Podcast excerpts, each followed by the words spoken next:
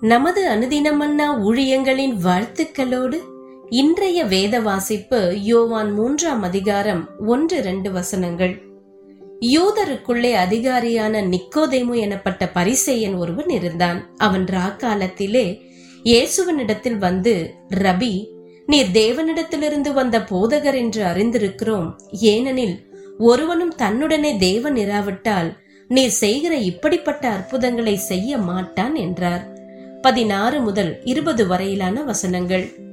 தேவன் தம்முடைய ஒரே பேரான குமாரனை விசுவாசிக்கிறவன் எவனோ அவன் கெட்டுப் போகாமல் நித்திய ஜீவனை அடையும்படிக்கு அவரை தந்தருளி இவ்வளவாய் உலகத்தில் அன்பு கூர்ந்தார்.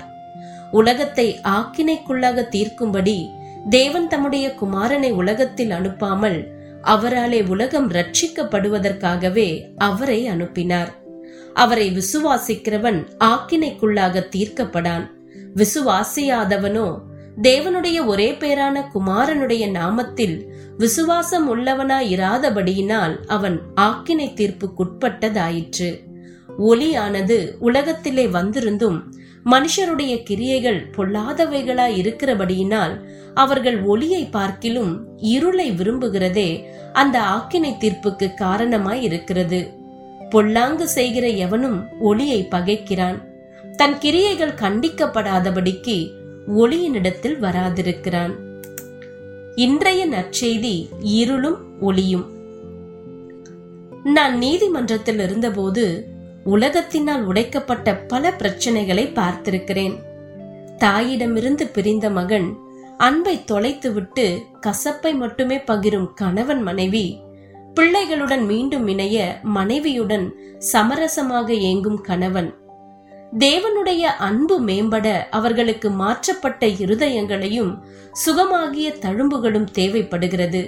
சில நேரங்களில் நம்மை சுற்றியுள்ள உலகம் இருளையும் சோர்வையும் பற்றி இருக்கும்போது நாமும் நம்பிக்கையின்மையில் வாழ்கிறோம்.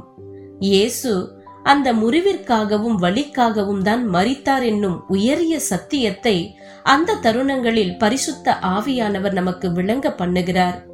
இயேசு மனிதராய் இந்த உலகத்திற்கு வந்தபோது அவர் இருளிலே ஒளியை கொண்டு வந்தார். இயேசுவுக்கும் நிக்கோதேமுக்கும் நடைபெற்ற உரையாடலில் இதை நாம் காண முடியும். நிக்கோதேமு இருளின் மறைவிலே ரகசியமாக வந்த ஒளியை உணர்ந்து கொண்டான். இயேசு நிக்கோதேமுவுக்கு தேவன் தம்முடைய ஒரே பேரான குமாரனை விசுவாசிக்கிறவன் எவனோ அவன் கெட்டு போகாமல் நித்திய ஜீவனை அடையும்படிக்கு அவரை தந்தருளி இவ்வளவாய் உலகத்தில் அன்பு கூர்ந்தார் என்று போதிக்கிறார். இயேசு ஒளியையும் அன்பையும் இவ்வுலகிற்கு கொண்டு வந்தாலும் பலர் பாவ இருளில் தொலைந்து விட்டனர். நாம் அவரை பின்பற்றினால் இருளை அழிக்கும் ஒளி நம்மிடம் இருக்கும். தேவன் நம்மை அவரின் அன்பின் கலங்கரை விளக்கமாக உருவாக்க நாம் நன்றியுடன் செபிப்போம்.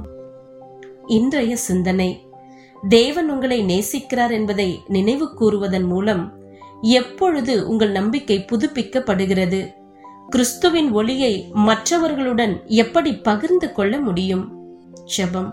தேவனே பாவ இருளிலிருந்தும் அவ நம்பிக்கையிலிருந்தும் என்னை மீட்க நீர் இவ்வுலகிற்கு வந்ததற்காய் நன்றி. உம்முடைய வெளிச்சத்திலே நான் எப்பொழுதும் இருக்க எனக்கு உதவி செய்யும்.